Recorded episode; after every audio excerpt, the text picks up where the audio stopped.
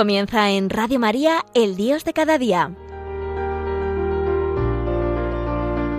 Dirigido por el Padre Santiago Arellano, desde la Parroquia Sagrado Corazón de Jesús de Talavera de la Reina.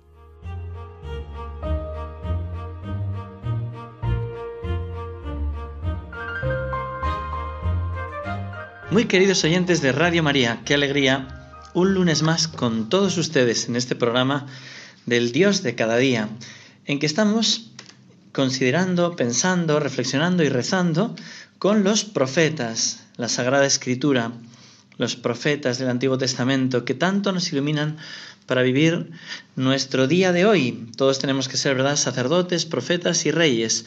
Pero estos profetas del Antiguo Testamento nos dan como una luz muy grande y nos transmiten la palabra de Dios, que es uno de los grandes tesoros, ¿verdad?, que tenemos en nuestra fe católica.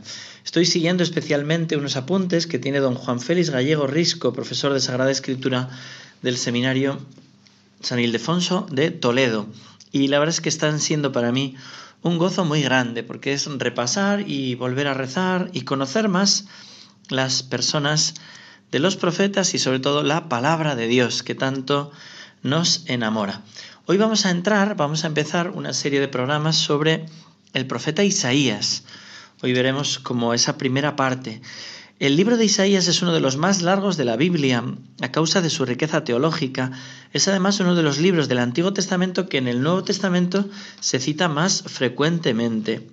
Hoy en día es una opinión prácticamente unánime considerar en el libro tres grandes partes y dividiremos así el programa más o menos, creo que saldrán cuatro programas del profeta Isaías, pero veréis qué tesoro.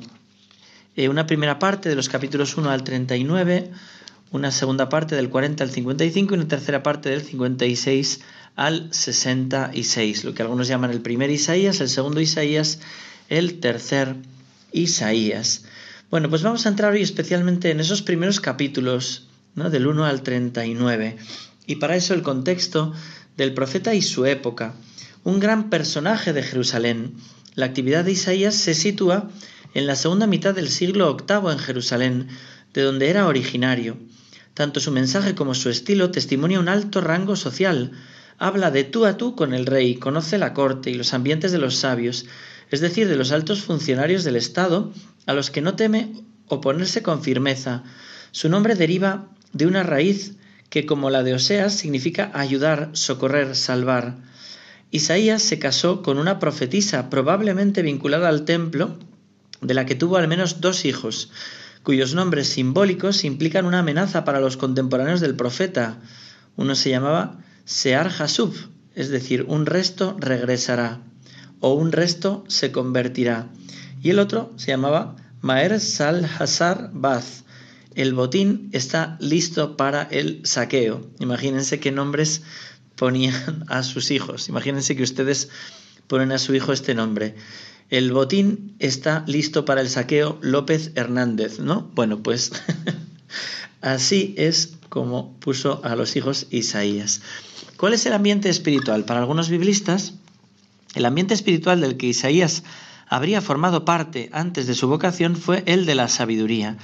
De hecho, el profeta utiliza el vocabulario y el estilo propio de estos círculos de sabios. Parece que él está al corriente de sus costumbres y de sus pretensiones. La conversión de Isaías asume entonces un significado particular. Este maestro de labios impuros, condenado al silencio, Isaías 6.5, descubre que su saber, que era su orgullo y su gloria, no sirve de nada, que existe otra sabiduría, la de Yahvé, que desde ahora debe inspirar su mensaje y su conducta. Fijaros pues qué conversión.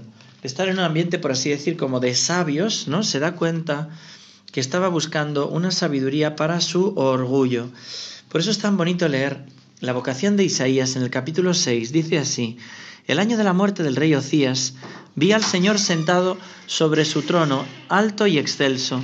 La orla de su manto llenaba el templo. Junto a él estaban los serafines, cada uno con seis alas.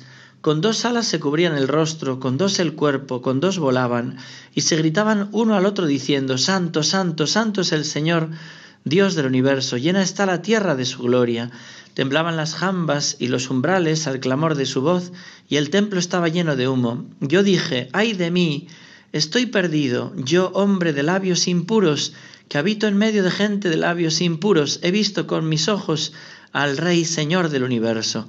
Uno de los seres de fuego voló hacia mí, con un ascua en la mano, que había tomado del altar con unas tenazas, y la aplicó a mi boca y me dijo, al tocar esto tus labios ha desaparecido tu culpa, está perdonado tu pecado. Entonces escuché la voz del Señor que decía, ¿a quién enviaré? ¿Y quién irá por vosotros? Contesté, aquí estoy, mándame. Él me dijo, ve y di a esta gente, por más que escuchéis, no entenderéis. Fijaros qué hermosa teofanía. Se le aparece a Isaías el Señor y se le muestra con esas características. Él es el santo, santo, santo tres veces santo porque es la Trinidad y está ya esbozada la Trinidad en el Antiguo Testamento. Y él escucha esa palabra del Señor. Él eh, exclama, soy hombre de labios impuros porque había usado el saber para su propio orgullo, pero el Señor le purifica con esa ascua encendida, queda liberado y le dice, ¿a quién enviaré? Bueno, pues nosotros cuando escuchemos la voz del Señor, tenemos que responderle también, como hizo Isaías, ve y di a esta gente. A nosotros también nos dice, ve y di a esta gente. Pero primero, para poder hablar hay que escuchar. Y dice así esta canción. Cuando escuches la voz del Señor que te está hablando a tu corazón, no te resistas y quieras seguir como un rebelde que Él está esperando a la puerta, a que le abras tu corazón para entrar y morar junto a ti toda la vida. Señor, toma mi ser, toda mi vida es para ti y entre tus manos quiero sentir cuánto me amas. Qué hermoso, ¿no? La llamada es manifestación de un amor de predilección. Cuánto me amas. Y el Señor vemos cómo llama a Isaías y cómo le purifica. Vamos a ver las intervenciones de Isaías. Isaías intervino en un periodo particularmente agitado de la existencia del pueblo de Yahvé, durante la guerra siro-efraimita que enfrentaba a Judá y a Israel, la caída de Samaria y el fin del reino del norte, la invasión de las tropas asirias hasta las puertas de Jerusalén en el 701. Su ministerio se abre tras la muerte del rey Ocías, 740, y se cierra bajo Ezequías, 716, 687. Unos 40 años estuvo de profeta. Los inicios bajo Jotán. Jotán bueno, Isaías afronta en Judá una situación caracterizada por una cierta prosperidad y desigualdad social cada vez más insoportable. El profeta se pone como Amós sobre el terreno de la justicia y su mensaje tiene afinidades con el de su predecesor. ¿Se acuerdan que lo veíamos? Amós es un profeta que está hablando continuamente contra las injusticias sociales. Esto es muy evidente en los inicios de su libro, particularmente en los capítulos 1 a 3 y al 5. Isaías critica el culto hipócrita de los habitantes de Jerusalén, lo que ofrecen a Yahvé. Se irrita contra el lujo de las mujeres de la capital, denuncia las frecuentes violaciones del derecho y la justicia. En este contexto pronuncia la, célebre parábola de la viña, en la que anuncia las medidas que el Dios de Israel va a tomar contra su pueblo que ha traicionado sus expectativas. Qué hermoso es leer esa lección de la viña, ese canto. Voy a cantar a mi amigo, dice Isaías 5, el canto de mi amado por su viña. Mi amigo tenía una viña en fértil collado, la entrecavó, quitó las piedras y plantó buenas cepas, construyó en medio una torre y cavó un lagar, esperaba que diese uvas, pero dio agrazones. Ahora, habitantes de Jerusalén, hombres de Judá, por favor, sed jueces entre mí y mi viña. ¿Qué más podía hacer yo por mi viña que no hubiera hecho? Porque cuando yo esperaba que diera uvas, ¿por qué dio agrazones? Pues os hago saber lo que haré con mi viña, quitar su baña, su valla y que sirva de leña, destruir su tapia y que sea pisoteada. La convertiré en un erial no la podarán ni la escardarán, allí crecerán zarzas y cardos, prohibiré a las nubes que lluevan sobre ella, la viña del Señor del universo es la casa de Israel. Esa es la profecía que luego veremos en Mateo 21, 18 los viñadores homicidas. Jesús habla también de esta parábola. Jesús ama a su viña y la cuida y la riega finalmente con su sangre para rescatarla. Pero qué hermoso es ver cómo Dios desde siempre ha querido cantar un canto de amor a su viña, a su pueblo de Israel, a su iglesia, a todos nosotros. Ese es Isaías, escuchando cómo Dios quiere cantar este canto de amor. Yo a veces pienso, a ver, esposos que puedan estar oyendo, ¿Ya les cantáis a vuestras esposas cantos de amor? Eso que te pones ahí debajo de la ventana con la guitarrilla y empiezas, mocita, dame un clavel, ¿no? O alguna cosa así a cantar. Bueno, pues si nadie lo ha hecho, querida mujer, querida esposa o alma que me estás escuchando, Jesús, Dios, sí ha querido cantar desde antiguo un canto de amor a su viña, a ti, a todo su pueblo. Y es muy hermoso ver cómo lo hace. Pero sin embargo, Em, el Señor quiere, quiere rescatar a su viña, quiere cambiar esos corazones. Siempre hay un mensaje de esperanza en los profetas. Hemos visto bajo el reinado de Jotán, vamos a ver bajo el reinado de Acaz. En el momento en que sube al trono Acaz, se encuentra ante la coalición formada por los sirios y los, israelitas contra el rey de Asiro, Tiglat-Pileser III, y duda sobre la conducta que debe tomar. El profeta interviene, pues sabe que está en juego la obediencia a Yahvé, pero sus palabras no son aceptadas en la corte. Isaías rechaza la capitulación ante los sirios y los israelitas, que tienen la intención de apoderarse de Jerusalén para colocar allí un soberano que esté de acuerdo con sus opiniones. Pero por otro lado, Isaías condena también el proyecto de Acaz, que ante el peligro quiere pedir ayuda a Siria, Isaías exige del soberano una política de resistencia y de firmeza fundada sobre las promesas hechas por Dios a David. Acaz no lo escucha y pide ayuda a Tiglat-Pileser III, el cual devastó la región. Las declaraciones del profeta durante esta crisis se leen en los capítulos 7 y 8 con la orden No temas, solo cree. Isaías 7, 1, 9. No temas, solo cree. ¿Cuántas veces nos tiene que decir eso el Señor? 365 veces sale, sale en la escritura, no temas, como sale aquí. Parece dicho una vez cada día, para que lo escuchemos todos los días. No temas, solo cree. Confirmada por la palabra sobre el Emmanuel 7, 10, 17. Es tan hermoso contemplar el texto de Isaías en la clave de que vendrá ese Emmanuel definitivo, ese Dios con nosotros, ¿no? El profesor mío de Sagrada Escritura, don Enrique Carrillo, explicaba, nos explicaba ya entonces, ¿no? ¿Quiénes son los personajes de la promesa? ¿De quién habla ese Manuel? Dice, de forma inmediata son la joven reina, una doncella que es virgen, pues aún no ha tenido prole, y lo que nacerá de ella, es decir, es el hijo de Ahaz. El cumplimiento inmediato de las palabras del profeta no es obstáculo para que éstas tengan una orientación futura, un oráculo no queda encerrado en su cumplimiento. Esto ocurre en el 734, el niño viene a nacer, en el 733, 732 y en el 731 Jerusalén se ve liberada. El plan de Dios se ve cumplido, pero nos recuerda algo. El profeta, el profeta tiene un gran interés en que se ponga por escrito el acontecimiento y todo lo que rodea tanto al oráculo como a esta situación, decía don Enrique Carrillo. Y estaba diciendo, ¿por qué tenía tanto interés? Porque falta ese cumplimiento definitivo. En Isaías 7, cuando reinaba en Judá Ahaz, hijo de Jotán, ¿no? nos va diciendo, conserva la calma, no temas que tu corazón no desfallezca. El Señor volvió a hablar a Ahaz y le dijo, pide un signo al Señor tu Dios. En lo hondo del abismo, en lo alto del cielo, respondió Ahaz, Ahaz, no lo pido, no quiero tentar al Señor. Entonces dijo Isaías, escucha casa de David, ¿no os basta cansar a los hombres que cansáis incluso a Dios? Pues el Señor por su cuenta os dará un signo. Mirad, la Virgen está encinta y da a luz un hijo y le pondrá por nombre Emmanuel. ¿Os acordáis, queridos oyentes?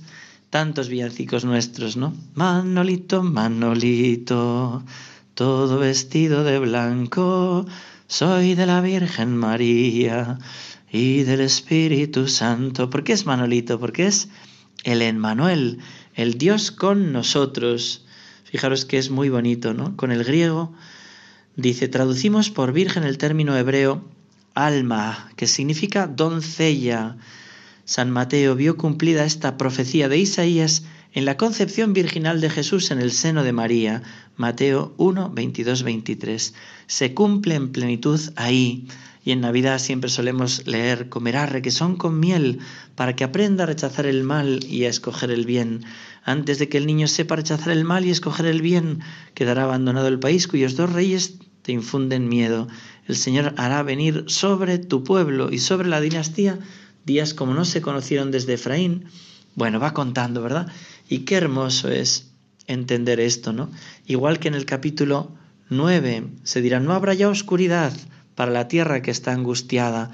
En otro tiempo humilló el Señor la tierra de Zaulón y la tierra de Neftalí, pero luego ha llenado de gloria el camino del mar, al otro lado del Jordán, Galilea de los gentiles. Eso es Isaías. Un día Jesús lo nombrará, recordando proféticamente lo que está sucediendo, y el Evangelio lo recordará. El pueblo que caminaba en tinieblas vio una luz grande. Habitaban en tierras y sombras de muerte y una luz les brilló. Acreciste la alegría, aumentaste el gozo. Se gozan en tu presencia como gozan al segar, como se alegran al repartirse el botín, porque la vara del opresor, ¿no? Va diciendo cómo se vence toda la ira, porque un niño nos ha nacido, un hijo se nos ha dado, lleva a hombros el principado y es su nombre, maravilla de consejero, Dios fuerte, Padre de la eternidad, príncipe de la paz. Qué hermoso es Isaías, ¿no? Entenderlo así. Pero ¿qué ocurrió? Que Isaías profetiza todo esto con esperanza, pero no se le escuchó. No habiendo sido escuchado, Isaías se retira de la vida pública con sus discípulos y observa un periodo de silencio que dura unos 20 años, se dice pronto, 20 años retirado, como signo de protesta y al ver que no es escuchado. Bueno, vamos a ver también los primeros tiempos en el reinado de Ezequías. Suceden dos hechos decisivos que no parecen haber interrumpido el retiro del profeta Isaías, pues no dice nada sobre la caída de Samaria, que él ya había previsto, Tampoco interviene en el momento en que Ezequías sucede a su padre e inaugura una política mucho más reservada respecto al aliado asirio. El profeta retoma la palabra públicamente cuando el soberano, deseando alcanzar mayor independencia, se propone entrar en una coalición patrocinada por la ciudad filistea de Asdod y está instigada por Egipto. Él desaprueba totalmente este proyecto, el cual termina con la toma de Asdod en el 711 y la deportación de su población, sometiéndose, Judá escapa a una suerte similar. Los textos relativos a esta política condenada por Isaías se encuentran en el capítulo 14 y en el 28. Veamos también el asedio de Jerusalén. Pero Ezequías no ha comprendido la lección. Hacia el 705 él mismo toma la iniciativa de una nueva revuelta contra Siria, siempre con el apoyo más teórico que real de Egipto. El resultado será la devastación de Judá por parte de las tropas de Sennacherib, el nuevo rey asirio. La pérdida de toda independencia y el asedio de Jerusalén en el 701, Ezequías comprará la paz pagando un fuerte tributo y la ciudad de David escapará milagrosamente a la destrucción. También esta vez el profeta critica la insensata empresa de su soberano, recordando que Asiria es también un instrumento en las manos de Dios de Israel. Yahvé no tolera que el monarca asirio atribuya a su propia sabiduría los éxitos que sólo pueden deberse a él. Encontramos un eco en la calamitosa situación de Judá en esta época y de las palabras severas contra las pretensiones conquistadoras de Asiria. Qué tremendo es como Isaías denuncia todos esos ataques que en definitiva están olvidando la soberanía de Dios. Centrémonos en el mensaje que es precioso. Isaías debe su mensaje al Dios que se le ha aparecido en todo su fulgor, probablemente durante un oficio celebrado en el templo. Isaías 6 es un resumen de esto hecho decisivo que funda su ministerio y que da clave de sus intervenciones sucesivas. La teología de Isaías se encuentra contenida esencialmente en el relato que el profeta mismo ha hecho de esta visión inaugural que hemos leído, ¿verdad? Esa teofanía, santo, santo, santo. El profeta es hecho testigo de Yahvé, cuya gloria irradia de Sión e impone su poder sobre todas las otras potencias. El deber de Isaías consiste en invitar al pueblo de Dios a la fe, en la situación de crisis que atraviesa en la segunda mitad del siglo VIII, pero se encuentra con una oposición cada vez más abierta. La santidad de Yahvé, el orgullo de los hombres, la invitación a la confianza en las promesas divinas y la obstinación de Judá son los temas más o menos explícitos de esta página de Isaías. Fijaros qué hermoso. Lo primero, la santidad de Yahvé.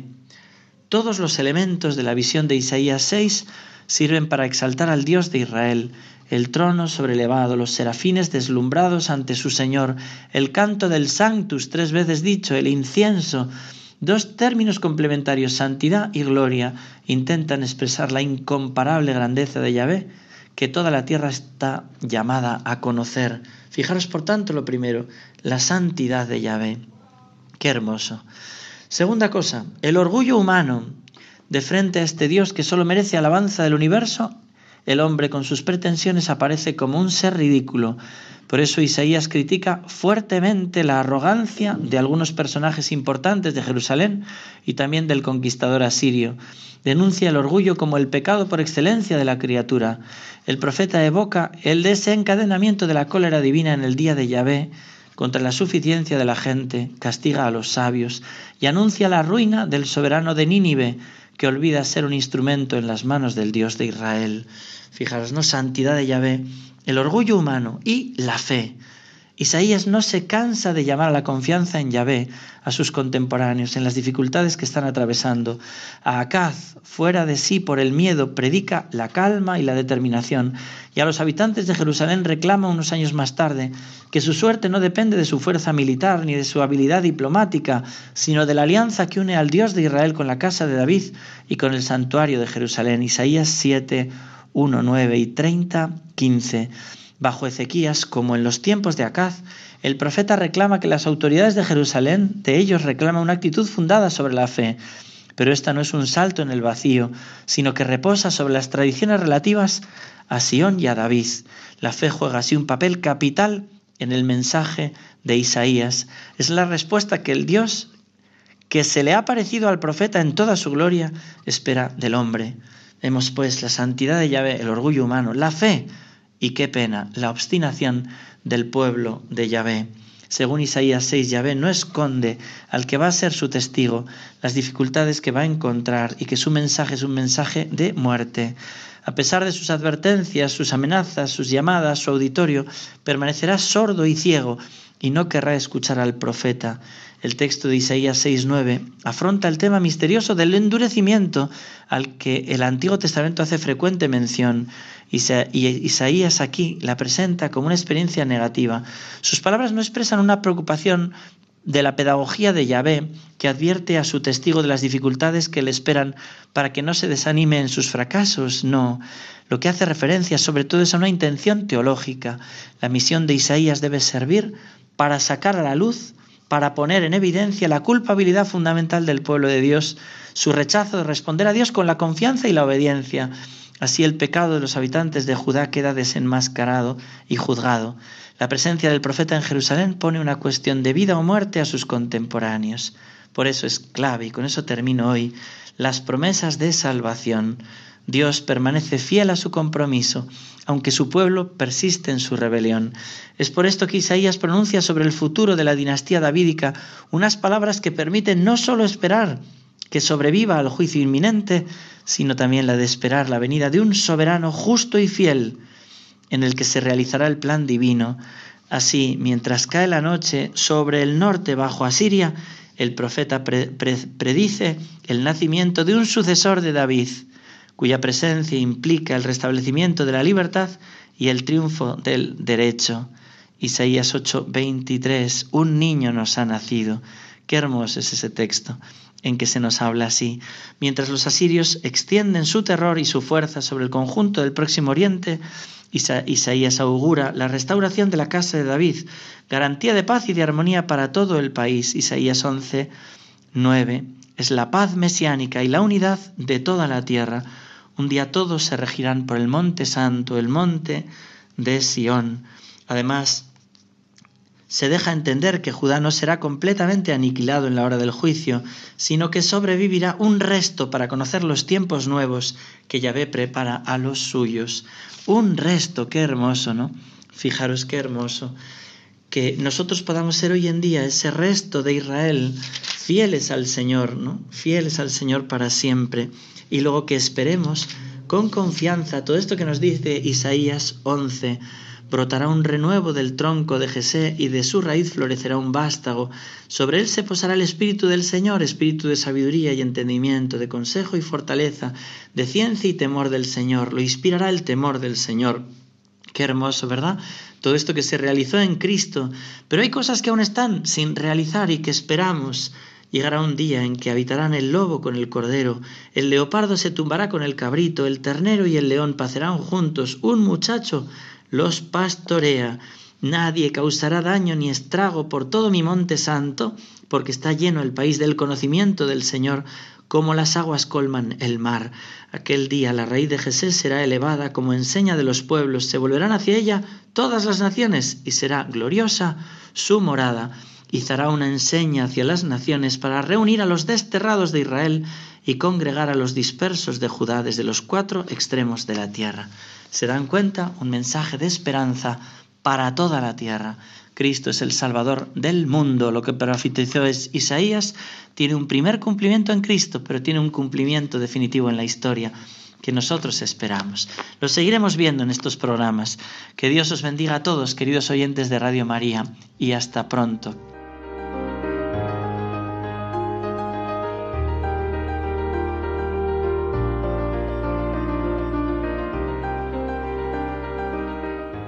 Finaliza en Radio María, El Dios de cada día. Dirigido por el Padre Santiago Arellano, desde la Parroquia Sagrado Corazón de Jesús de Talavera de la Reina.